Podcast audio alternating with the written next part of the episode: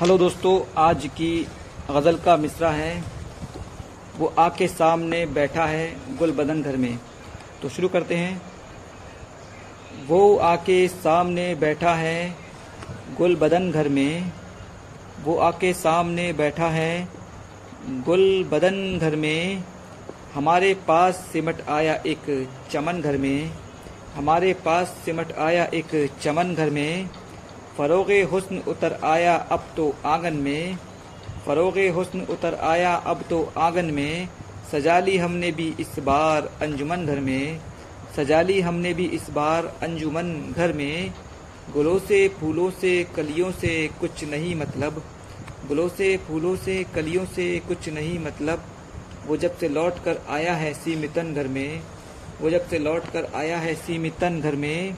मुझे चराग मगर रोशनी सी है फिर भी, मुझे चराग मगर रोशनी सी है फिर भी।